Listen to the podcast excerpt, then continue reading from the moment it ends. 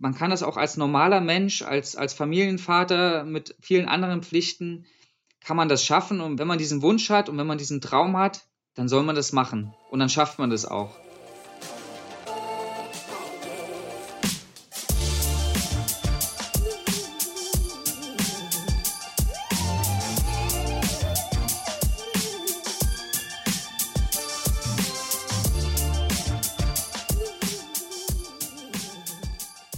Hallo und herzlich willkommen zum Achilles Running Podcast. Ich bin Eileen und ich bin aus dem Team Achilles Running hier für euch.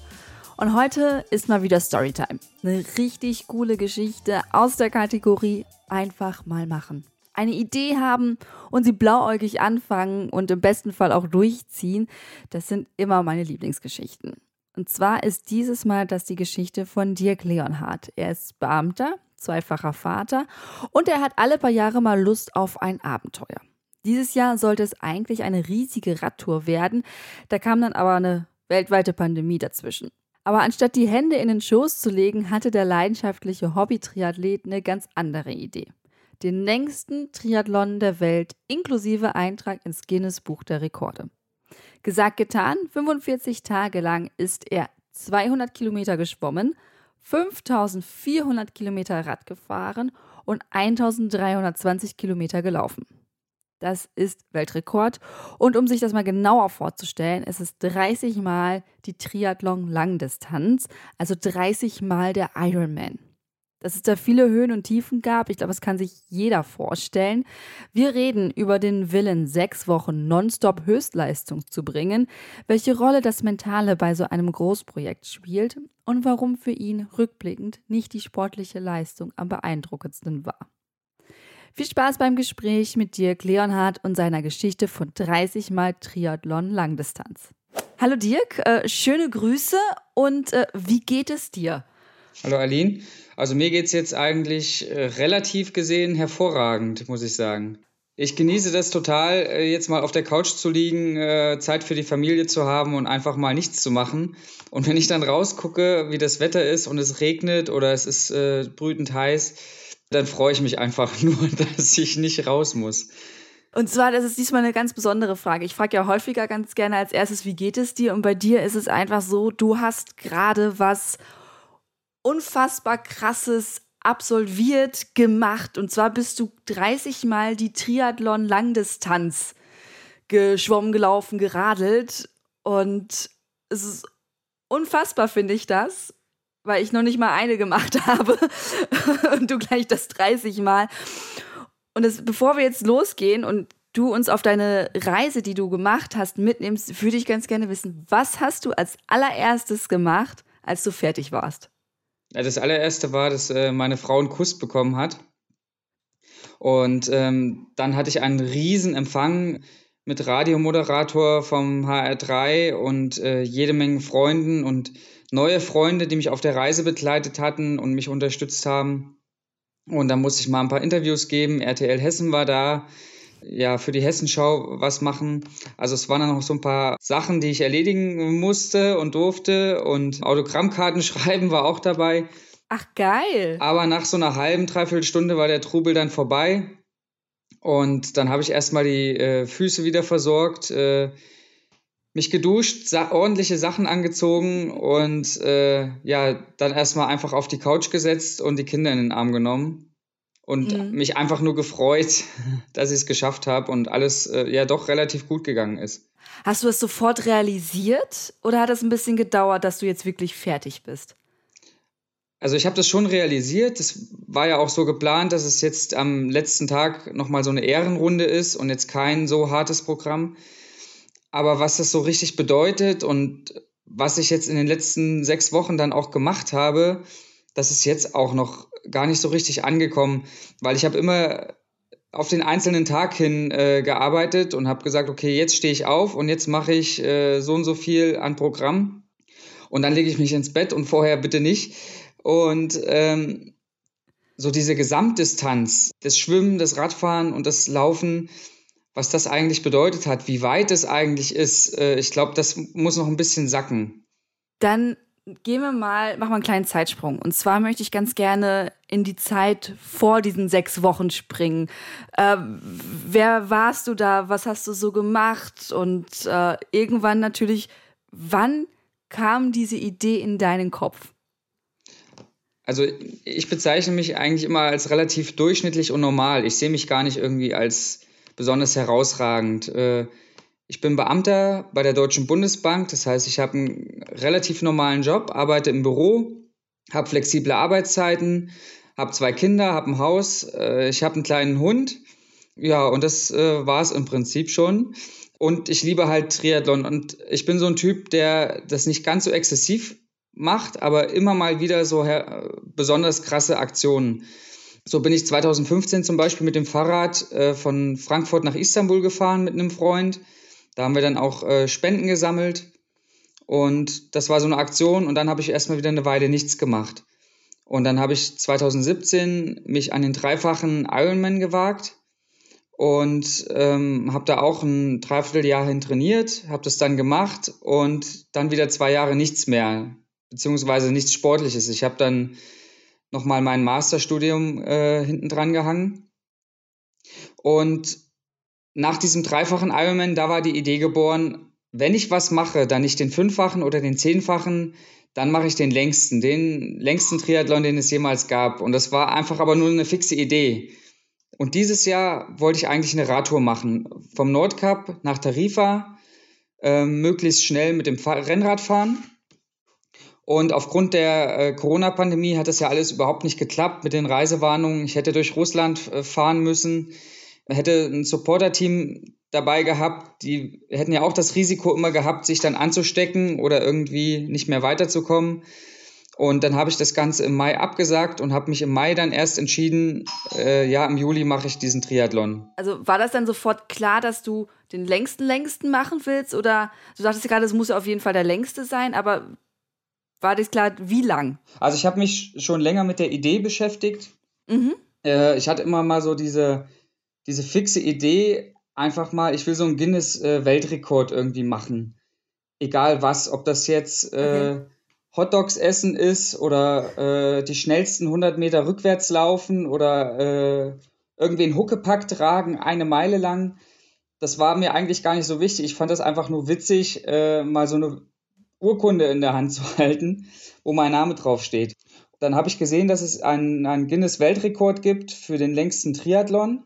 Den hält die Italienerin Ilaria Corli. Und das ist ungefähr die 26-fache Langdistanz. Und dann habe ich das für mich mal durchgerechnet, was so auf mein Leistungsniveau das an Zeitbedarf äh, braucht, um das zu machen. Und habe gedacht, nö, das, das könnte ich schaffen. Das äh, ist im Rahmen des Erreichbaren. Und habe mich dann eben, ähm, weil die Radtour nicht geklappt hat, dann ganz spontan dazu entschieden und äh, habe das eigentlich ohne großes Training dann gemacht und es war ja auch nicht mehr viel Zeit bis Anfang Juli. Der Urlaub war ja eingereicht, es war alles geplant und äh, das wollte ich einfach nicht verfallen lassen. Fürs Radfahren war ich ja auch gut vorbereitet. Okay, zwei Fragen. Du sagtest gerade, Urlaub war schon eingereicht. Das hat ja jetzt 45 Tage gedauert. Hattest du so viel Urlaub? Also dass du, also hast du jetzt deinen ganzen Jahresurlaub dafür geopfert oder äh, wurdest du auch ein bisschen freigestellt? Nee, eine Freistellung habe ich nicht bekommen. Aber ja. ich hatte noch genug Urlaub, äh, ein paar Resttage aus dem Vorjahr.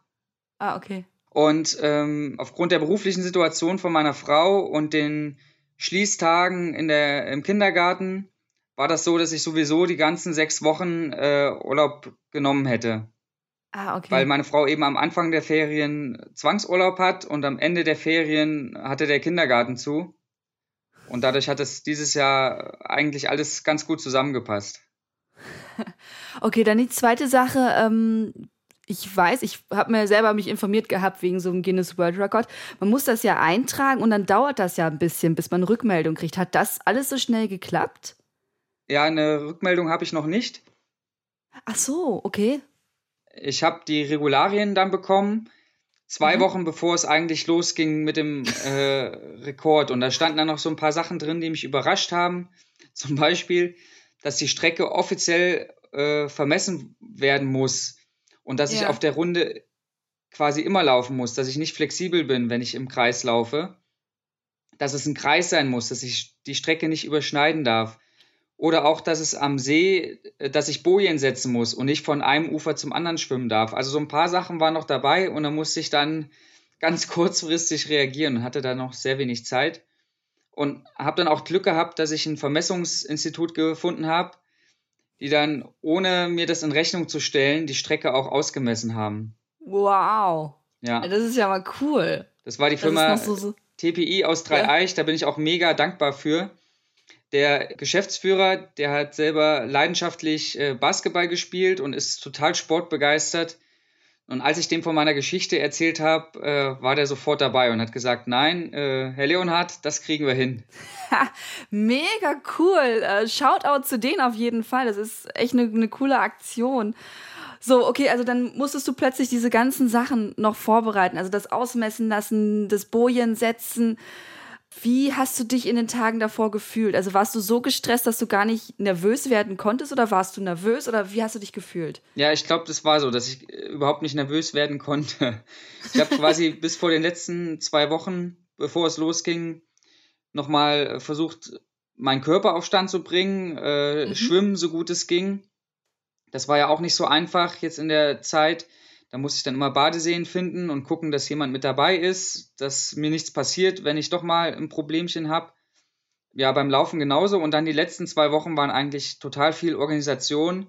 Und ich habe da überhaupt nicht nachgedacht, wie die nächsten Wochen werden, sondern habe einfach alles gemacht und hatte damit gut zu tun. Und dann äh, so am Abend vorher, dann fing es an, wo ich dann wirklich auch nervös wurde und so ein bisschen Angst bekommen habe vor den ganzen Sachen, die da noch anstehen. Hm. Wie haben denn dein Umfeld so reagiert, als du, sowohl als du die Idee erzählt hast, als auch als es dann irgendwann ernst wurde, dass es bald losgehen kann? Also meine Freunde, meine Familie, die kennen mich, die waren nicht so richtig überrascht, aber die hatten natürlich auch Sorge um mich, ob ich das alles durchstehen kann und die wissen, wie ehrgeizig ich bin.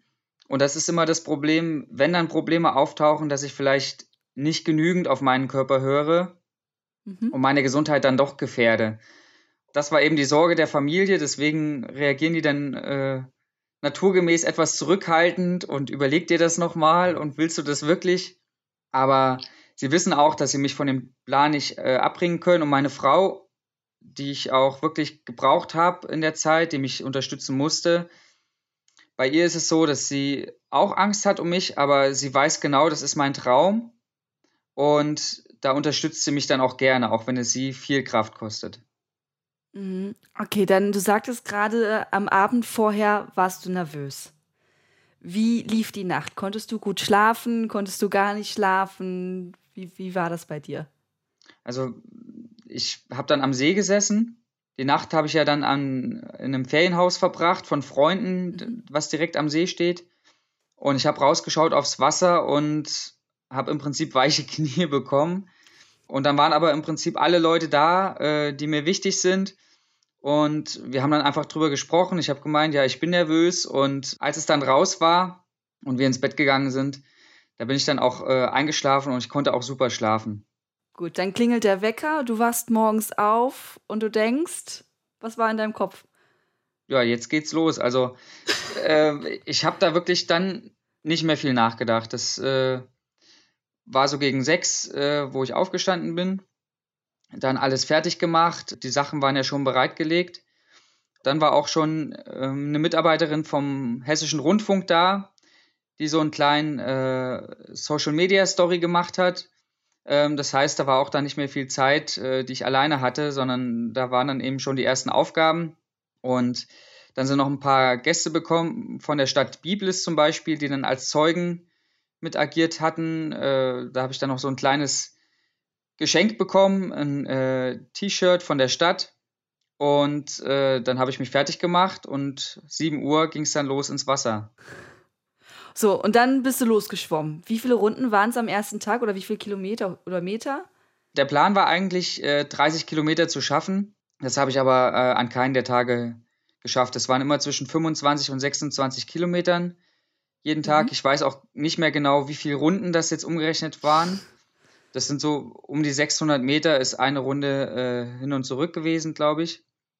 Bin dann losgeschwommen und halt von Anfang an in relativ gemäßigtem Tempo um die Kraft einzuteilen.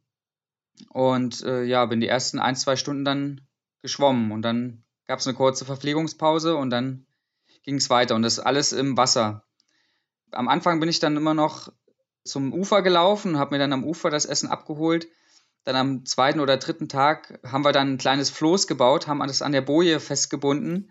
Dann musste ich nicht mehr sozusagen zwei, drei Meter laufen, sondern hatte das alles direkt im Wasser auf einem kleinen Floß. Äh, da stand dann das Essen und das Trinken. Wie lange bist du dann geschwommen am Tag? Um die 15 Stunden bin ich geschwommen. 6 Uhr Start, immer so bis 21 Uhr. Zum Ende hin bin ich dann immer langsamer geworden und dann war aber klar, nee, der Zeitplan muss gehalten werden. Und dann bin ich teilweise mhm. bis wirklich äh, 23.30 Uhr im Wasser geblieben. Dann im Dunkeln mit Begleitung und äh, mit Taschenlampen, dass da alles äh, dann doch noch relativ sicher geht. Aber der Plan bei äh, Sonnenuntergang oder wenn es dunkel wird aufzuhören, das hat nicht so funktioniert. Du musst ja völlig aufgeweicht gewesen sein, oder? Also, wenn ich mir überlege, wenn man schon mal lange, ein bisschen zu lange in der Badewanne bleibt, dann ist man ja völlig verschrumpelt. Wie ist das denn, wenn man 15 Stunden im Wasser war? Also, ich habe mich mit so äh, Vaseline und, und so Fetten eingecremt mhm. und habe versucht, äh, da die Haut ja zu schützen. Das Schlimmste war eigentlich die Kälte. Das Wasser hatte zwar 23 ja. Grad, aber das sind ja immer noch 13 Grad weniger als Körpertemperatur. Und ich war dann einfach nach ein paar Stunden immer total ausgekühlt und habe das auch immer weniger geschafft, das einfach mit dem Körper her auszugleichen. Mhm. Wir hatten dann geguckt, dass wir eine Neopren-Badekappe äh, noch basteln aus meinem Taucherequipment. Ähm, ich habe dann teilweise Füßlinge und äh, so Taucherhandschuhe anziehen müssen, einfach um mhm. zu gucken, dass ich möglichst wenig auskühle. Und das hat mich total gestresst. Also ich war immer relativ am Ende meiner Kräfte und mhm. habe mich auch so gefühlt, dass es nicht mehr geht und dass ich keine Kraft mehr habe. Es war sehr, sehr, sehr herausfordernd. Gleichzeitig war mein Gesicht und mein Nacken total verbrannt, weil die Sonnencreme natürlich nach einer gewissen Zeit einfach weggespült ist. Und dann hatte ich halt Sonnenbrand und Hitze auf der einen Seite und eben dieses Klappern und, und ausgekühlt sein auf der anderen Seite. Das wurde zum Ende hin immer schlimmer von Tag zu Tag und als dann der achte Tag geschafft war, da war ich eigentlich auch richtig froh, dass dieses Schwimmen endlich vorbei ist. Was ist denn sonst deine Lieblingsdisziplin beim Triathlon? Also die meisten sagen ja, okay, das und das mache ich am liebsten dabei. Also ähm, es kommt immer auf den Wettkampf an. Radfahren mhm. liebe ich total. Aber das nimmt auch sehr viel Zeit in Anspruch und je nach Strecke und so weiter ist es dann so, dass ich auch sage, ja, das Schwimmen ist einfach das Beste, weil es schnell vorbei ist. Aber jetzt okay. hier war das nicht der Fall. Relativ gesehen habe ich auch nur acht Tage. Bei den anderen Disziplinen habe ich 18 und 19 Tage gebraucht. Mhm. Aber äh, dieses Mal war es wirklich so, dass das Radfahren mit Abstand äh, das angenehmste und beste war. Lass uns noch mal kurz beim Schwimmen bleiben. Du sagtest ja gerade schon, ihr habt euch einen Fluss gebaut. Was hast du denn währenddessen gegessen? Also, du musst ja deinem Körper auch unglaublich viel Energie zuführen, um einerseits, wie du sagtest, ähm, die Kälte auszugleichen. Ich meine, das ist ja auch anstrengend für den Körper. Dann hast du die Hitze im Gesicht, was ja auch anstrengend für den Körper ist. Und noch diese mega krass sportliche Belastung. Also, ich hatte immer ähm, Brötchen, normale Weizenbrötchen mit Nutella mhm. oder auch mal mit Schinken und Käse. Dann äh, Tortellini, was ich regelmäßig gegessen habe. Und dann auch mal so den einen oder anderen Riegel, Müsli-Riegel oder eben äh, klassische Kohlenhydratriegel. Und da einfach alles rein. So viel wie geht. Ich habe das auch gar nicht geschafft. Ich habe in den acht Tagen Schwimmen dreieinhalb Kilo äh, abgenommen. Habe ich mir jetzt fast gedacht. Also das schafft man ja gar nicht. Wenn du sagst, 15 Stunden bist du geschwommen, so viel wieder aufzunehmen, das ist ja unglaublich. Beim Schwimmen kann man eben auch während des Schwimmens überhaupt nicht essen. Es funktioniert halt nicht. Das heißt, man muss halt mhm. halt immer stehen bleiben. Und dadurch ist es einfach limitiert. Beim Radfahren ging es dann viel, viel besser. Ich hatte alles immer im Trikot dabei an Ernährung und äh, konnte eigentlich auch die ganze Zeit dann immer mampfen und was, was essen und trinken nebenbei. beim Schwimmen? Du sagtest ja gerade, du hast einen Plan gemacht vorher und den konntest du selber nicht einhalten. Wie ging es dir damit, dass du, also ich gehe jetzt einfach mal davon aus, viele Ausdauersportler bin ich ja auch, sind ja sehr strukturiert und die haben ihre Ziele und ihre Pläne. Und wenn man davon abweicht, das ist ja schon ein bisschen frustrierend für die meisten. Wie war das denn für dich, als du gemerkt hast, das, das funktioniert nicht alles so, wie ich es geplant hatte. Also ich bin relativ äh, blauäugig und naiv in die ganze Geschichte reingegangen. Und dadurch, dass ich gar nicht trainieren konnte, so in den Dimensionen, wie ich es hätte müssen, waren das einfach grobe Schätzungen. Und das war mir auch bewusst, dass es äh, sehr, sehr, sehr gut sein kann, dass ich diese 30 Kilometer oder dann auch später die anderen ähm, Schätzungen und, und, Pläne nicht erreichen konnte. Und ich hatte aber eine Woche äh, Zeitpuffer ohnehin eingeplant. Von daher war dann klar, wenn ich statt 30, 25 Kilometer schwimme, dann brauche ich ein, anderthalb Tage mehr als gedacht. Aber das sind dann eben statt sieben Tage oder statt am siebten Tag fertig zu werden, bin ich dann am Ende am achten Tag fertig geworden. Also das war immer so das Thema der Zeit.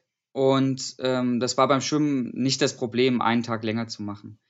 Was mir dann Sorge gemacht hat, wäre, wenn ich das nicht mehr geschafft hätte, nicht mehr die 25 Kilometer und dann immer weiter nach unten gesackt wäre, dann wären wir halt aus acht dann schnell mal neun oder zehn Tage geworden.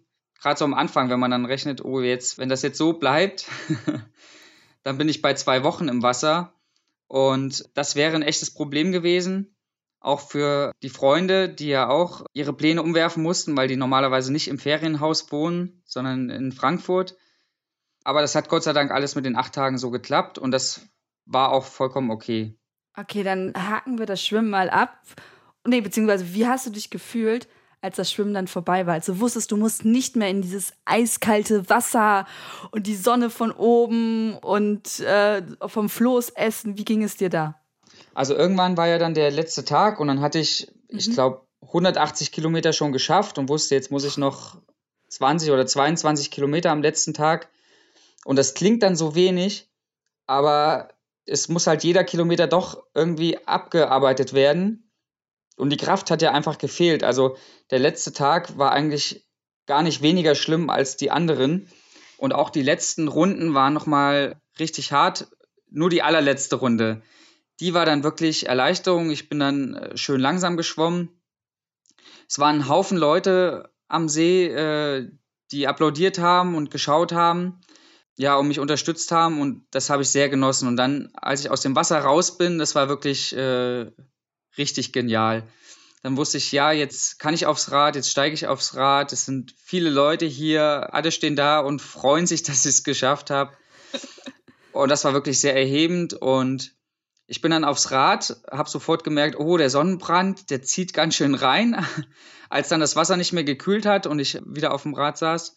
Aber das hat alles überhaupt keine Rolle gespielt. Es war mir sowas von egal, weil ich das einfach genossen habe, dann mit ja, knapp 30 km/h, 25, 30 km/h, einfach vom See wegzufahren. du bist dann wirklich sofort vom Wasser aufs Rad. Also es gab jetzt nicht irgendwie noch eine Nachtpause oder. Äh ja, genau, das war mir sehr wichtig, weil durch den langen Zeitraum und dadurch, dass ich immer wieder Schlafpausen habe, geht dieser Wettkampfcharakter ziemlich verloren. Und für mich war wichtig, mhm. nein, das ist ein Triathlon und ich mache auf keinen Fall äh, das so, dass ich mit einer Disziplin aufhöre und dann eine, eine, Nacht drüber schlafe und dann wieder starte, sondern es war mir wichtig, so eine Art Wechselzone auch zu haben. Und ich glaube, 15 Minuten ungefähr habe ich gebraucht vom Schwimmen aufs Rad. Es lag alles schon bereit.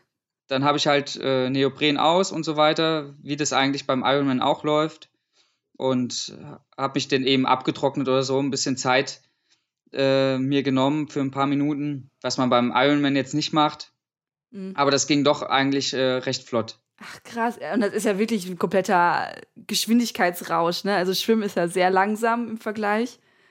So, und dann geht's aufs Rad und dann zusch. Und äh, wie, wie lief das Radfahren dann direkt am ersten Tag? Also hast du schon, schon so ein bisschen gemerkt, dass du schon ein bisschen müder bist oder war das erstmal noch die pure Euphorie bei dir? Also ich habe das schon ein bisschen gemerkt. Am Ende war es aber so, dass vor allen Dingen die Müdigkeit äh, mich dann gebremst hat am ersten Abend ich glaube, so gegen zwischen neun und zehn war ich mit dem Schwimmen fertig und mhm. bin dann halt in die Nacht reingefahren und dann so gegen nachts um zwölf, um ein Uhr nachts, äh, da war es dann schon echt anstrengend, überhaupt noch wach zu bleiben. Da hat mich die Müdigkeit so ein bisschen übermannt. Und da war ich auch froh, dass ein Freund äh, sich die Zeit genommen hat und mich da begleitet hat. Und ja, dann sind wir zusammen am Rhein entlang über Frankfurt äh, dann bis nach Bruchköbel gefahren. Und ich glaube, ich war erst so gegen halb fünf Uhr früh, war ich dann erst zu Hause. Oha. Schon fast wie nach einer Partynacht. Ja. Wie war denn dein Plan dann fürs Radfahren? Also du sagtest ja gerade, Schwimmen war eigentlich 30 geplant, dann hast du 25 gemacht. Wie war dein Plan für die Raddistanz? Genau, ich habe beim Radfahren mich immer auf die 360 Kilometer eingeschossen. Das sind zweimal die Ironman Langdistanz. Mhm. Das ist aber so, dass jetzt laut Guinness immer eine komplette Runde gefahren muss und die Runde waren 100 Kilometer. Also ich hatte die Wahl zwischen 300 und 400 Kilometern. Okay. Ich bin dann die 400 Kilometer gefahren, aber die Nächte waren dann sehr kurz. Ich habe dann zwei Nächte äh, nur zwei, drei Stunden geschlafen, um die 400 Kilometer abzuspulen. Hatte danach, an dem Tag, wo ich dann die 300 fahren wollte, hatte ich in der zweiten Runde bei Kilometer 140 den Fahrradunfall, mhm. ähm, weil ich einfach nicht mehr konzentriert genug war. Und die Strecke ähm, habe ich halt so gelegt oder so gestaltet, dass ich eben die Aufmerksamkeit brauche. Das ist keine abgesperrte Strecke. Ich muss immer wieder anhalten, ausweichen. Und da habe ich gemerkt, dass es so nicht funktioniert. Ich muss wach sein. Und da habe ich dann den Plan geändert und bin grundsätzlich nur noch 300 Kilometer gefahren pro mhm. Tag. Magst du uns vielleicht nochmal erzählen, was bei deinem Fahrradunfall passiert ist? Also du sagst es gerade schon, du warst zu müde. Was ist genau passiert? Ich war nicht mehr so konzentriert. Ich hatte auch Probleme den, mit dem Nacken, den Kopf hochzuhalten. Mhm. Und in meiner Schaff auf der Hauptstraße musste ich dann fahren und dort parken die Autos auf der Fahrbahn und man muss immer wieder nach links ausweichen. Und in der langgezogenen Kurve habe ich da nicht aufgepasst und bin einfach gegen das parkende Auto gekracht, bin dann gegen das Heck geflogen und äh, da hatte ich mir die Nase ein bisschen aufgeschrammt und hatte eine Platzwunde an der Lippe. Und äh, das war so weiter nicht besonders schlimm, aber das musste halt genäht werden. Ja. Und dann bin ich noch mit dem Fahrrad dann äh, zum Kieferchirurgen nach Aschaffenburg gefahren, habe dann da ein paar Stunden im Wartezimmer gewartet und dann wurde das versorgt und genäht. Und dann habe ich auch Verbot bekommen, für diesen Tag noch äh, Sport zu machen. Aber am nächsten Tag mhm. ging es dann wieder weiter und dann bin ich wieder die 300 Kilometer gefahren. Jetzt, aber jetzt muss man mir mal sagen, wie hat denn der Arzt reagiert? Weil du kommst dahin, hast dein Fahrrad, deine Fahrradklamotten an und sagst so, ah oh ja, also ich mache gerade den längsten Triathlon der Welt und ich hatte gerade einen Fahrradunfall. Wie haben bitte denn die Ärzte oder die Arzthelferin oder so reagiert? Also die waren total entspannt. Ich war natürlich total aufgeregt. Ich wollte vor allen anderen ankommen, ganz egoistisch, weil ich dachte, ja, das, äh, ich muss jetzt weiter, ich muss jetzt weiter. Das ist so, so einprogrammiert gewesen. Mhm. Aber die waren total relaxed, haben gemacht, ja, seine Schuld. Und haben halt mich dann drangenommen, als es gepasst hat. Ja. Und ähm, die Ärztin war eigentlich äh, mega cool. Die hat das alles äh, sehr professionell gemacht. Die äh, wusste, worum es geht. Und äh, ja, ich habe mich dann doch sehr wohl gefühlt bei ihr. ah, wenn ich mir denke, so jemand wird bei mir irgendwie reinkommen oder sowas, würde ich auch sagen, verrückter Typ. Also cool. Okay, also du hast den Tag dann Pause gemacht. Gab es dann irgendwie schon so einen Zeitpunkt, wo du gedacht hast, so verflucht, ich weiß nicht, ob ich es weiter schaffe? Also ich meine, du hattest ja jetzt einen, doch schon einen Unfall, musste genäht werden, auch wenn du sagst, es ist nicht so schlimm. Ja, hattest du trotzdem einen Unfall. Also gab es da so einen Moment, wo du dachtest, so, hu, ich weiß nicht, ob es weitergeht? Nee, das stand für mich äh, nicht zur Debatte. Okay. Beim Radfahren überhaupt nicht das mit dem Nacken ähm, hat mir Sorgen gemacht. Wir haben dann mhm. geschaut, haben verschiedene Sachen ausprobiert und ich hatte dann so, ein, so eine Nackenstütze. Die äh, ist flexibel, aber die hat den Kopf so ein bisschen stabilisiert. Die haben wir dann auf Amazon Prime bestellt, die war am nächsten Tag da, äh, so wie das in der Werbung ist, wenn man da was braucht. Und das hat doch so funktioniert, dass es nicht wirklich angenehm war, aber dass ich gemerkt habe, ja, ich kann so weiterfahren. Ich kann jetzt äh, nach vorne gucken, wenn ich genügend schlafe, funktioniert das. Es war am dritten oder vierten Tag beim Radfahren klar.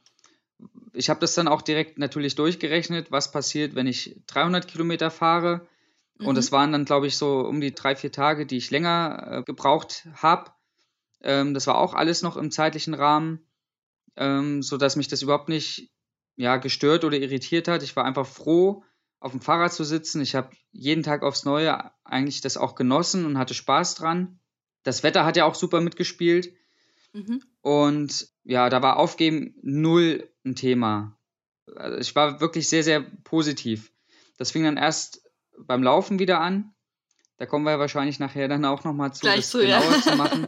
Aber da hatte ich eben dann wieder äh, gesundheitliche Probleme. Ich hatte sowieso Angst vorm Laufen. Und da war am Anfang eben auch wieder die Sorge dann da. Aber beim Radfahren überhaupt, beim Radfahren überhaupt nicht. Das Radfahren habe ich, habe ich richtig genossen. Ja. Hast du denn den Unfall noch gemerkt in den Tagen danach? Also irgendwie so ein Pochern oder sowas in der Lippe? Oder war es so, egal, weiter? Ja, also ich habe so, so ein Spannungsgefühl gemerkt. Mhm. Meine Schulter hatte auch irgendwie was abbekommen, die habe ich dann aber gar nicht mehr gemerkt. Also im Endeffekt muss ich sagen, äh, hatte ich da wirklich Glück und, und keine Einschränkungen, die jetzt äh, Ja. fürs Rennen geblieben wären.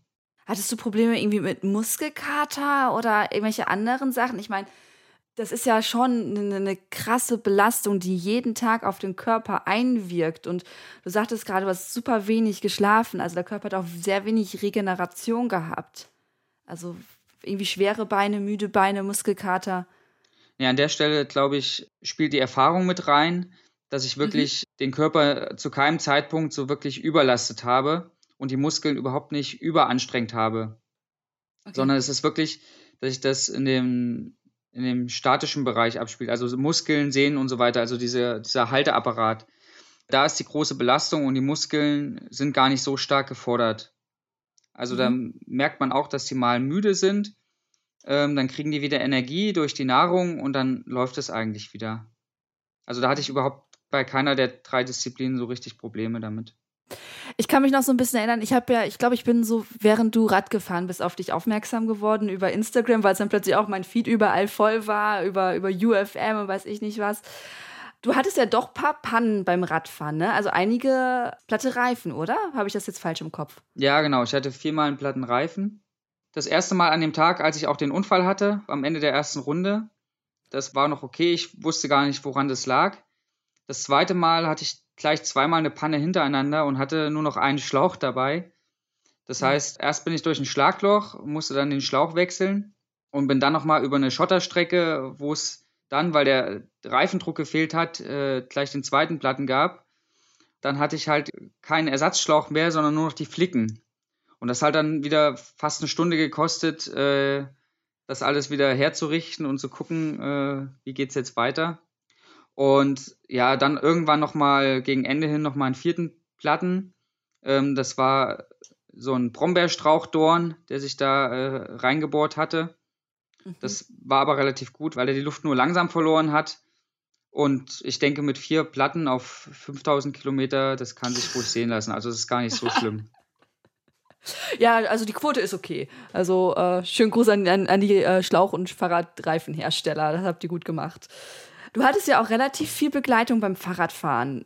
Wie war das für dich, so Leute um dich herum zu haben? Hat dich das motiviert? Hat dich das abgelenkt und vielleicht auch negativ abgelenkt, dass du gesagt hast, ich wollte mehr in the zone bleiben? Wie war das für dich? Also beim Fahrradfahren war es so vielleicht ein Drittel der Runden, äh, wo jemand mit dabei war. Okay. Und es hing immer davon ab, wer das war und wie viel Erfahrung der hatte. Teilweise war es halt so, dass die Leute so nah neben mir gefahren sind, dass ich wirklich ein bisschen Angst hatte, fahren die mir jetzt rein oder äh, haben mich abgelenkt. Teilweise war es wirklich so, dass es richtig toll war. Es war jemand, den ich äh, kennengelernt hatte, hier aus dem Ort. Der Helmut, der ist 77 Jahre alt. Das war immer total toll. Der ist viermal mit mir gefahren, immer frühst die erste Runde. Und der kann einfach Radfahren.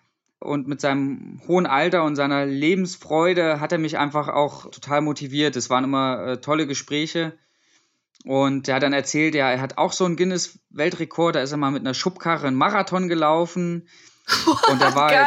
mehrfach der älteste Teilnehmer beim Ötztaler Radmarathon und so. Also einfach ein total interessanter Mensch. Und das ist natürlich super. Also Cool. es ist immer äh, unterschiedlich gewesen, aber es ist halt auch jedes Mal aufs Neue eine Ablenkung. Das ist eigentlich dann durchweg eigentlich eine tolle Sache, weil ich dann gar nicht dran denke, was mir vielleicht wehtut oder was mich stört. Und Mhm. dann kommt man einfach auf andere Gespräche. Ja. Waren das alles Leute, die du schon vorher kanntest oder welche, die halt auf dich aufmerksam geworden sind und gesagt haben, "Ei, den möchte ich kennenlernen, den möchte ich mal begleiten? Genau. Also die Mehrzahl, beim Laufen war das noch mehr so, aber auch beim Radfahren Mhm. schon. Die Mehrzahl kannte ich gar nicht. Die sind einfach auf mich aufmerksam geworden, haben dann gesagt, ja, kann ich mal mitfahren. Und das haben wir dann gemacht. Und das war ja das eigentlich Interessante, dass ich die ja. Leute eben nicht kannte und erst kennenlernen musste auf der Radtour. Ja, ja du hast sie inspiriert, ne? Es, also, das ist ja einfach, du hast sie inspiriert, motiviert. Wie, wie fühlt sich das an, dass du so eine, so eine Strahlkraft plötzlich hast? Also vorher auch schon, aber da nochmal in einer anderen Dimension natürlich. Ja, das ist äh, mega ungewohnt, weil ich das eigentlich nur so kenne vom Ultrasport, dass die Leute mit dem Kopf schütteln und sagen, nee, das ist nicht gesund, das, äh, das macht überhaupt keinen Sinn, warum soll man sich so quälen? Und dass jetzt wirklich äh, viele Menschen sagen, die auch gar nichts mit Sport am Hut haben, so, das ist toll und jetzt muss ich doch mal was machen oder jetzt laufe ich zehn statt fünf Kilometern oder so. Äh, mhm. Das ist eine ganz neue Erfahrung für mich. Aber da bin ich total froh drum, weil ich das einfach toll finde, äh, wenn das so ist, dass ich da mhm. äh, Menschen zum Positiven verändern kann. Ja, ist super cool. Gut, dann irgendwann kommen wir mal Richtung äh, 5000 waren das, ne, beim Rad, äh, 5400, genau. 5400. Gut, nimm uns mal mit auf die letzten, weiß ich, sagen wir mal 100 Kilometer oder auf die letzte 300 äh, Kilometer. Wie, wie waren die für dich, als du gemerkt hast, irgendwann so, das Radfahren ist auch bald zu Ende? Ja, also ich habe das total gefeiert. Ich bin an einem Montag fertig geworden. An einem Sonntag äh, sind wir dann nochmal in der Gruppe gefahren. Da kam dann ein riesiger Wolkensturzregen und äh, wir sind alle, die gesamte Gruppe zu äh, viert. Wir sind klitschnass geworden, äh, sind auf einer Landstraße gefahren und mhm. hatten total Spaß. weil, das, weil das Wetter einfach dann, es war nicht so schlimm kalt und mhm. es war einfach dass wir so von dem Platzregen überrascht worden. Es war einfach so witzig. Es waren dann die richtigen äh, Spaßkanonen dabei, mhm. dass wir das einfach gar nicht negativ empfunden haben und einfach so als, als Abenteuer gesehen haben. Und so waren auch die letzten anderen Runden dann äh, 200, glaube ich, oder ich glaube sogar 300 dann nochmal am Montag. Ich bin dann immer wieder an den Stellen ja vorbei, wo ich schon vorher 50 Mal vorbei bin und habe gesagt, so, jetzt noch dreimal, jetzt noch zweimal und mhm. jetzt das allerletzte Mal. Und äh, ja, ich habe das total gefeiert und äh, habe das genossen und hatte da auch äh, nach wie vor noch den Spaß dabei. Habe mich dann gefreut, ja, jetzt noch einmal, noch 50 Kilometer und dann geht's ab zum Laufen. Ja, aber du sagtest ja vorhin, du hast dich ein bisschen gefürchtet vom Laufen. Ja. Wie war es denn dann, als du wirklich merktest, okay, weiß nicht, noch ein paar Kilometer und dann bin ich mit dem Rad fertig und dann kommt jetzt meine gefürchtete Disziplin. Wie war das da für dich? Also an dem Tag selbst war ich ja freudig erregt, könnte man sagen.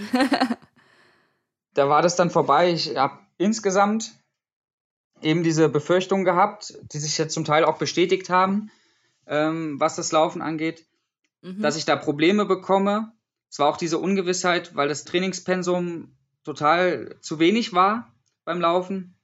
Und an dem Tag selbst war das aber eher die Freude, zu sagen, so, jetzt kommt die nächste Etappe und jetzt geht's los und jetzt werde ich mal sehen, wie es läuft. Und es lief dann auch muskulär ganz gut. Ich bin die ersten Kilometer gejoggt, aber dadurch, dass der Kopf so stark beansprucht war, hatte ich das Gefühl, ich bin wie so eine Marionette und mein Kopf wippt hin und her. Das war ein ganz, ganz komisches Gefühl. Ja. Und ich musste da wirklich so ein bisschen die Muskeln anspannen im Nacken, dass ich sage, der Kopf kippt jetzt nicht irgendwie zur Seite weg. Und dann bin ich eben noch die 20 Kilometer äh, gelaufen und dann war auch klar, jetzt danach steht erstmal die Nachtruhe an und ich kann mich wieder ein bisschen ausruhen. Okay, ähm, sagtest ja, also ich weiß so ein bisschen, dass du Probleme hattest beim Laufen. Wann fing das denn an, dass dein Körper so langsam gesagt hat, es geht nicht mehr so ganz so weiter? Ja, das war schon direkt am zweiten Tag. An dem Montag, wo ich gewechselt bin, da bin ich eben nur die eine Runde gelaufen. Danach der Tag ähm, bin ich, äh, glaube ich, auch 60 Kilometer gelaufen der war noch halbwegs okay. Ich habe das dann so gemacht, wie ich es geplant hatte, immer laufen und joggen im Wechsel. Und danach der Tag ging gut los und danach die am Abend die vierte Runde, die war desaströs. Ich hatte höllische Schmerzen im äh, Schienbeinbereich und äh, das Fußgelenk ist total angeschwollen. Das war richtig, richtig dick. Das hat ausgesehen wie bei meiner Oma, äh, voller Wasser oder voller Flüssigkeit. Und da habe ich schon gedacht, so, wenn das jetzt schon losgeht, ich habe noch zwei Wochen vor mir, äh, das wird nichts mehr. Und da hatte ich wirklich, wirklich Angst, Mhm. dass Was das Rennen dann vorbei gemacht? ist. Wir haben dann einen Orthopäden gefunden, der sich bereit erklärt hat, nach dem Sport, also nach 21 Uhr, nochmal auf mich draufzuschauen. Der hat dann gesagt, ja, du hast ein Fußgelenkshämatom, das ist aber nicht so wichtig. Ich mache mir mehr Sorgen um deine Entzündung. So eine Knochenhautentzündung hat er dann, diagnostiziert und hat dann so gemeint, ja, jedem anderen würde ich jetzt vier Monate Ruhe verordnen und den Fuß am besten eingipsen. Aber ich weiß ja, dass es bei dir nicht so funktioniert. Hier, schau mal, ich habe so ein entzündungshemmendes Medikament. Das äh, ist nicht, wirkt nicht auf den Schmerz. Die Schmerzen werden nicht reduziert, aber die Entzündungskaskade wird, wird gehemmt. Und das habe ich dann genommen. Es war mir auch wichtig, dass ich nicht irgendwie den Schmerz wegdrücke und dann ja den Körper kaputt mache einfach und kaputt laufe. Von daher hat das gut gepasst. Und das Medikament hat dann auch schnell angeschlagen. Ich bin dann nur noch äh, gewalkt, gegangen, ähm, nicht mehr gejoggt. Und ähm, das hat dann funktioniert. Ich habe dann eben nicht mehr die 80 geschafft, sondern nur noch 60 Kilometer am Tag geschafft. Aber von früh bis abends funktioniert es eben auch, wenn man langsamer unterwegs ist. Ich hatte auch da schon immer Begleitung. Auf jeder Runde war jemand mit dabei. Und das hat dann gut funktioniert über mehrere Tage hinweg. Die Schmerzen wurden dann von Tag zu Tag weniger. Und da habe ich dann wieder die Hoffnung gehabt, ja, das, das könnte klappen. Das ist stabil jetzt so. Ja. Ja. Wie sehr hat dich das denn mental zermürbt, ständig diese Schmerzen zu haben? Die Anstrengung an sich war für mich überhaupt kein Problem, weil ich das Mhm. kenne. Aber die Schmerzen, wenn das jeden Schritt, sage ich mal, wirklich heftig reinzieht, äh, man mehr am Humpeln ist, das hat mich wirklich sehr belastet. Ich bin dann auch sehr ruhig geworden und ähm, ja, musste aufpassen, dass es nicht zu negativ wird mit den Gedanken. Aber sie waren wirklich äh, nicht, nicht so positiv wie beim Radfahren. Es war wirklich, dass ich da immer mit dem Fokus, ja, ich kann nicht mehr laufen, ich muss die Lauffähigkeit erhalten, das ist jetzt oberste Priorität, dass wenigstens das Gehen noch weiter funktioniert. Ja, da hatte ich wirklich zu tun, darüber hinwegzukommen. Mhm. Hat dir das da sehr geholfen, dass so viele Leute um dich herum waren? Oder war das manchmal äh, doch ein bisschen zu viel des Guten? Nee, das hat wirklich sehr geholfen. Auch weil man jemanden hat, mit dem man sich darüber austauschen kann, dass man nicht so in so irgendwie in eine bestimmte Richtung abdriftet. Wir hatten dann eben auch durchweg auch ernste Themen, was einen so familiär belastet oder alle möglichen Sachen, ähm, jetzt wirklich erstmal harter Tobak ist, nicht irgendwie so Smalltalk. Und bei den Schmerzen war das eben auch so, wo ich mich dann ausgetauscht habe und dann merkt man, ja, es gibt Leute, die, die haben auch chronische Schmerzen und die haben das ihr Leben lang. Die machen das nicht freiwillig. Dann denkt man sich ja, eigentlich hat man ja Glück. Wenn ich will, kann ich aufhören. Und äh, wenn ich jetzt auch mich drüber hinwegbeißen muss, in ein paar Wochen ist es für mich vorbei. Dann sind meine Schmerzen vorbei und ich brauche mich jetzt gar nicht so beschweren. Das, äh, das ist schon alles okay so. Ja, andere haben es äh, viel schlechter erwischt. Und das hat mir unheimlich geholfen, weil das alles wieder so relativiert. Man denkt sich, ja, selber schuld. Du hast es so gewollt, jetzt kämpf halt. Du sagtest ja vorhin, es sind auch viele dazugekommen, die du vorher nicht kanntest. Kannst du so, so, einen- so einen Typ Mensch beschreiben, der so typischerweise dazugekommen ist? Oder war das einfach total unterschiedlich, wer sich da angeschlossen hat? Ja. Also die Motivation, warum die Leute mitgelaufen sind, war wirklich sehr, sehr unterschiedlich. Das war Mhm. Neugier, teilweise einfach, was bin ich für einer? Warum mache ich das? Dann teilweise, ja, auf dem Trainingsplan bei mir stehen 40 Kilometer langsam und da habe ich eh nicht so Bock drauf. Dann ma- mache ich sie halt mit dem Dirk zusammen.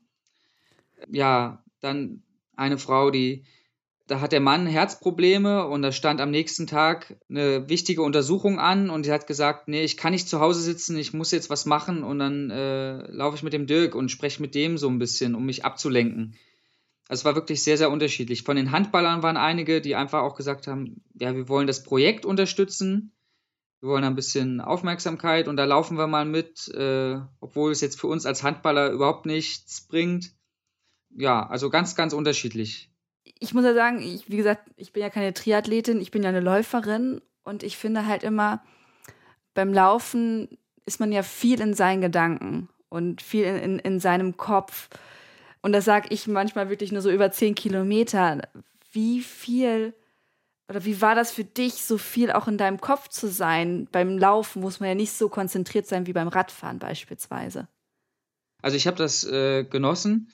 Es war wirklich mhm. sehr viel Zeit im sozialen Kontakt, wo wir einfach tolle Gespräche hatten und dann merkt man, wenn man einfach längere Zeit nebeneinander herläuft und sich bewegt, dann entsteht einfach äh, eine totale Vertrauensbasis und obwohl wir uns nicht oder nur sehr kurz kannten, haben wir einfach äh, mit den Menschen äh, totale äh, offene Gespräche geführt. Ähm, das war teilweise so ungefähr wie beim Psychologen, dass man sich wirklich komplett öffnet und über seine ja, Probleme erzählt oder was einen so belastet oder auch durch Zufall, wo wir drauf gekommen sind. Aber wo dann so eine Offenbarung stattfindet, die auch ein Vertrauensbeweis ist. Und das fand ich total toll. Und es waren wirklich nur sehr wenige Runden beim Laufen, die ich alleine war. Und da war es auch so, wie du sagst, dass ich das total genossen habe, weil ich dann gesagt habe, so jetzt ist es meine Zeit und jetzt bin ich äh, bei mir und genieße nochmal oder nehme eben die Umwelteinflüsse nochmal ganz anders wahr, als wenn man zu zweit oder zu dritt unterwegs ist. Das war wirklich eigentlich eine sehr schöne Erfahrung beim Laufen. Mhm. Dann machen wir jetzt da auch wieder einen kurzen Sprung auf die letzten Tage. Wie, wie ging es dir da, wo du irgendwann gemerkt hast, also oder beziehungsweise wann war der Moment, als du in deinem Kopf hattest, geil, ich schaffe es. Ich werde es schaffen. Also das ist ja jetzt zum Greifen nah. Ja. Also es war eine Woche vorher. Das waren, ja, jetzt muss ich überlegen, ja, auch nochmal 400 Kilometer oder so, die da auf dem Programm standen. Aber ich habe das dann durchgerechnet. Ich weiß nicht, ob du das auch kennst, aber ich, ich rechne unheimlich viel beim Laufen und kalkuliere und so. Und dann habe ich gedacht, ja, jetzt muss ich noch zwei, drei Tage 80 Kilometer laufen, die anderen Tage 60 und ich wusste, 60 schaffe ich äh, stabil, wenn nichts Großartiges dazwischen kommt. Das ist keine Herausforderung. Die, die vierte Runde, die 80 Kilometer, das ist dann immer nochmal, wo es hart und anstrengend wird. Und dann war irgendwie klar, noch zwei, dreimal die, die 80 Kilometer. Und dann schaffe ich das tatsächlich vor der Einschulung. Und ich schaffe es vielleicht sogar so, dass den Samstag vor der Einschulungsfeier ich nur noch eine oder zwei Runden laufen muss und nicht bis spät abends. Und das war dann wieder total die Motivation zu sagen, ja, jetzt, jetzt beiße ich durch, jetzt ziehe ich durch, jetzt kann mich nichts mehr aufhalten. Und es war eine sehr, sehr große Motivation, dass ich den Zeitplan halten kann. So, dann nimm uns mit jetzt bitte auf die letzten Kilometer beim Laufen. Was ist da in dir vorgegangen? Also wirklich gewusst hast, jetzt weiß nicht, in zehn Kilometern bin ich da. Ja, also das war wie auf Wolken. Ich habe das selbst nicht geglaubt. Die Schmerzen waren auch noch da, aber die sind total in den Hintergrund gerückt. Ich hatte auch keinen Zeitdruck mehr, wo man sagt, ich muss jetzt äh, große Schritte machen, ich muss äh, die, die, Frequenz beibehalten. Ähm, wir waren eine relativ große Gruppe, zehn Leute äh, ungefähr, die wir zusammen gelaufen sind. Am Straßenrand standen immer wieder kleine Grüppchen, die mir zugejubelt haben, geklatscht haben. Und ja, die Endorphine sind einfach nur so durch meinen Körper geschossen. Das war total toll. Ich bin auch Einsatztaucher bei der DLRG. Die waren mit dem Taucherbus da und äh, haben alle mit ihren Flossen, äh, haben sie dabei gehabt, haben wir uns abgeklatscht. Also das war von Kilometer zu Kilometer mehr das Gefühl der Erleichterung, das mhm. Gefühl der Freude und Begeisterung einfach, was mir entgegengebracht wird, an, an Positivität, was ich ja gar nicht irgendwie am Anfang des, des Rennens habe ich ja überhaupt nicht damit gerechnet. Und es war mega überwältigend. Dann die letzten Kilometer kamen dann noch meine Kinder mit dazu und sind mitgelaufen. Mein Patenkind war da. Also das war wirklich wie im Himmel, sag ich mal. Es war ein, ein riesengroßes Geschenk. Und dann die letzten 100 Meter, dann habe ich schon gehört, ja, das äh, ist eine große Box aufgebaut und da wird Musik gemacht und äh, richtig Stimmung. Freunde hatten dann auch organisiert, dass zwei große Palmen vor die Haustür gestellt waren, das Fahrrad und der Neoprenanzug äh, waren so ein bisschen äh, ja, drapiert und das war wie, wie im Zielkanal äh, beim Ironman, nur besser und persönlicher und alles nur für mich. Und äh, da flossen dann auch Tränen, als ich dann äh, da stand. Meine Frau hat äh, auf mich gewartet. Und es war wirklich sehr, sehr emotional und, und sehr, sehr schön. Ja, glaube ich. Ich kriege gerade Gänsehaut alleine, wenn du erzählst. Also wirklich ganz uh, ähm, weil ich mich gerade so einfach für, für dich mitfreue. Also wie gesagt, ich habe das nur so ein bisschen über Social Media halt mitbekommen. Wie krass das einfach ist. Ich meine, du hattest die Idee. Du hast das gemacht und so viele Menschen freuen sich für dich, dass du das geschafft hast. Ja. Es ist ja unglaublich einfach. Ja, also es ist wirklich, wirklich unglaublich. Ich kann das noch gar nicht so richtig begreifen. Ich bin nach wie vor der Meinung, dass ich das gar nicht wirklich verdient habe, weil ich halt nur im Kreis gelaufen und gefahren bin und da halt die Disziplin hatte. Aber wenn man das jetzt äh, mit anderen sportlichen Leistungen vergleicht, ist es sportlich, finde ich, nicht so eine große Leistung. Mental sicher und äh, mhm. die Disziplin sicher und ich bin eben der Erste, der es wirklich durchgezogen hat, aber mit Sicherheit nicht der Beste und Schnellste, der das schafft. Aber es scheint ja auch darauf anzukommen, ja, dass, dass man die Idee hat und dass man das auch eben, und das ist eigentlich meine Botschaft. Man kann das auch als normaler Mensch, als, als Familienvater mit vielen anderen Pflichten, kann man das schaffen. Und wenn man diesen Wunsch hat und wenn man diesen Traum hat, dann soll man das machen. Und dann schafft man das auch. Man muss halt nur dafür einstehen und man darf sich nicht beirren lassen. Nicht von anderen Kritikern, und auch nicht eben von den Signalen, die dann der Körper auch mal sendet und sagt, so jetzt wird es aber anstrengend, haben wir nicht Bock auf ein Eis oder auf ein Bier? Nein, weitermachen und, und dafür kämpfen. Und dann kommt die Belohnung und die Belohnung war eben jetzt sensationell krass. Also Wahnsinn. Das war wirklich äh, ja unbeschreiblich mit Bürgermeister, Konfettikanone. Alles. Ja, toll. Ja, richtig, richtig krass. Wenn du jetzt nochmal, sagen wir, zwei Monate zurückreisen könntest, zu dir selber, welche Tipps würdest du dir jetzt geben?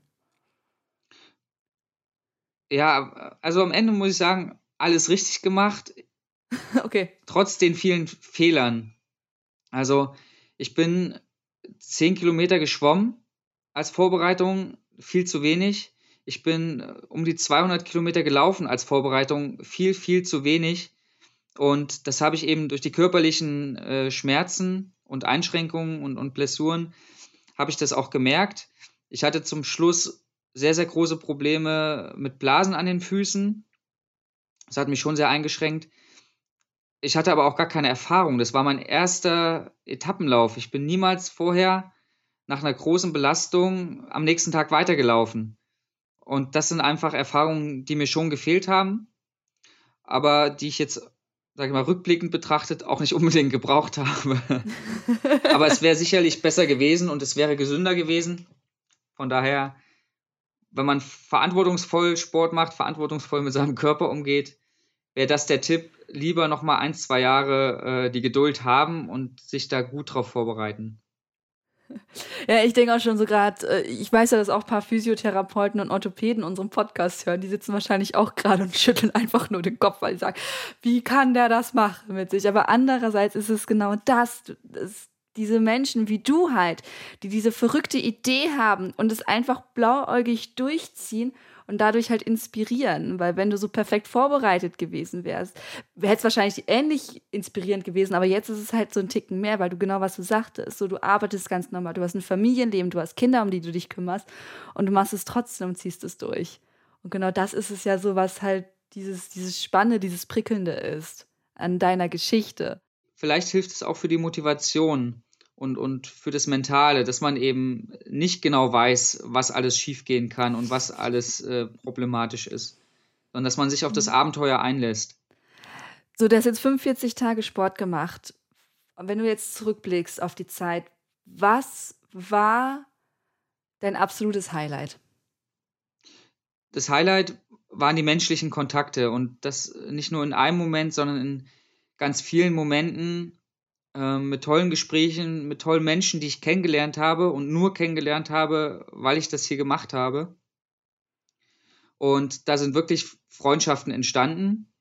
Und ja, da habe ich so Aha-Momente gehabt, äh, die mir fürs Leben helfen werden, weil es immer wieder so ist, dass man eine Überraschung hat. Leute, von denen man das gar nicht erwartet, die nach außen hin, wo man denkt, das ist alles perfekt, äh, die haben alles geschafft. Und dann erzählen die halt einem, beim Laufen halt auch, ja, dass sie auch ihre Probleme haben, dass sie auch, ja, krass fiese Schwiegereltern haben, äh, die einem das Leben ja schwer machen und, mhm. und ja, wo dann auch die Kinder drunter leiden müssen oder so. Also das sind so Sachen, wo ich sage, das ist das, was ich wirklich rausziehe. Nicht so sehr der Sport, sondern die Menschen, die mich auf der Reise begleitet haben. Das ist mein Highlight. Würdest du es nochmal machen? Nochmal, vielleicht 35 Mal oder so? Also noch ein zweites Mal auf keinen Fall. Ich muss das mhm. auch nicht überbieten. Ich äh, freue mich auch, wenn jemand kommt und das überbietet, weil es einfach äh, ja toll ist. Ich habe für mich die Erfahrung gemacht, der Weltrekord war so ein Motivationskick. Ähm, ich hoffe auch, dass ich den bekomme, aber ich muss den nicht behalten. Aber wenn ich jetzt nochmal zwei Monate vorher stehe, mit dem Wissen von heute, dann würde ich noch mehr schreien. Ja, auf jeden Fall äh, mache ich das, weil das, das war wirklich das Abenteuer, was ich gesucht habe, äh, habe ich gefunden und in der perfekten Balance. Ja, ich bin jetzt gesund geblieben und äh, diese ganzen Befürchtungen, die ich und die Familie hatte, haben sich eben nicht bestätigt und das, das Positive ist zehnmal mehr rausgekommen und ja, auf jeden Fall würde ich das noch ein erstes Mal machen, ja. Hast du denn schon eine Idee für, für eine andere verrückte Sache? Wieder in zwei Jahren? Oder in dreien? Also die Radtour, die ausgefallen ist, äh, das ist noch so eine Geschichte, die mich wurmt und die ich gerne nochmal machen würde. Aber insgesamt muss ich sagen, äh, freue ich mich lieber auf kleinere Geschichten. Da kann man sich auch schon auspowern, da reichen 24 Stunden. Und äh, ich denke, dass ich eher sowas mache und dass nichts mehr in dieser Dimension danach kommen wird. Super. Ich wünsche dir auf jeden Fall, dass du diesen Weltrekord bekommst, dass du dieses Buch aufschlagen kannst. Gibt es die Bücher überhaupt noch? Ich glaube schon dass du das Buch aufschlagen kannst und dass du da best noch mit Foto drin bist. Das äh, hättest du verdient, weil ich wirklich finde, dass du mit dieser Aktion eine unglaubliche Strahlkraft hattest und äh, viele andere motiviert hast, sich zu bewegen. Ich danke dir, dass du uns mitgenommen hast auf deine Reise und dass du deine Geschichte mit uns geteilt hast, weil ich die super cool finde und ich sehr froh bin, dass es jetzt auch so spontan und so schnell geklappt hat, weil du bist ja vor ein paar Tagen erst fertig geworden und äh, bist noch in der Regeneration und dafür auch äh, alles Gute, noch viel Gesundheit und ich denke, wir werden bestimmt noch voneinander hören. Super, vielen Dank. Tschüss. Bis dann, ciao. Das war das Gespräch mit Dirk Leonhardt. Ich verlinke sein Instagram-Profil in den Shownotes. Er hat einige sehr bewegende Momente dort festgehalten. Es lohnt sich auf jeden Fall, da mal reinzuschauen. Und nun meine klassische Bitte zum Schluss. Ihr wollt weiterhin diesen coolen, kostenlosen Podcast hören? Dann helft uns. Teilt den Podcast, empfehlt ihn weiter, macht ihn bekannter, hinterlasst gerne fünf Sterne bei Apple Podcasts und eine nette Rezension. Habt ihr Kritik, Verbesserungsvorschläge oder Wünsche? Immer gerne an redaktion.achilles-running.de. Ich bin Eileen, ich wünsche euch eine tolle Woche, macht das Beste aus eurer Zeit und keep on running. Ciao!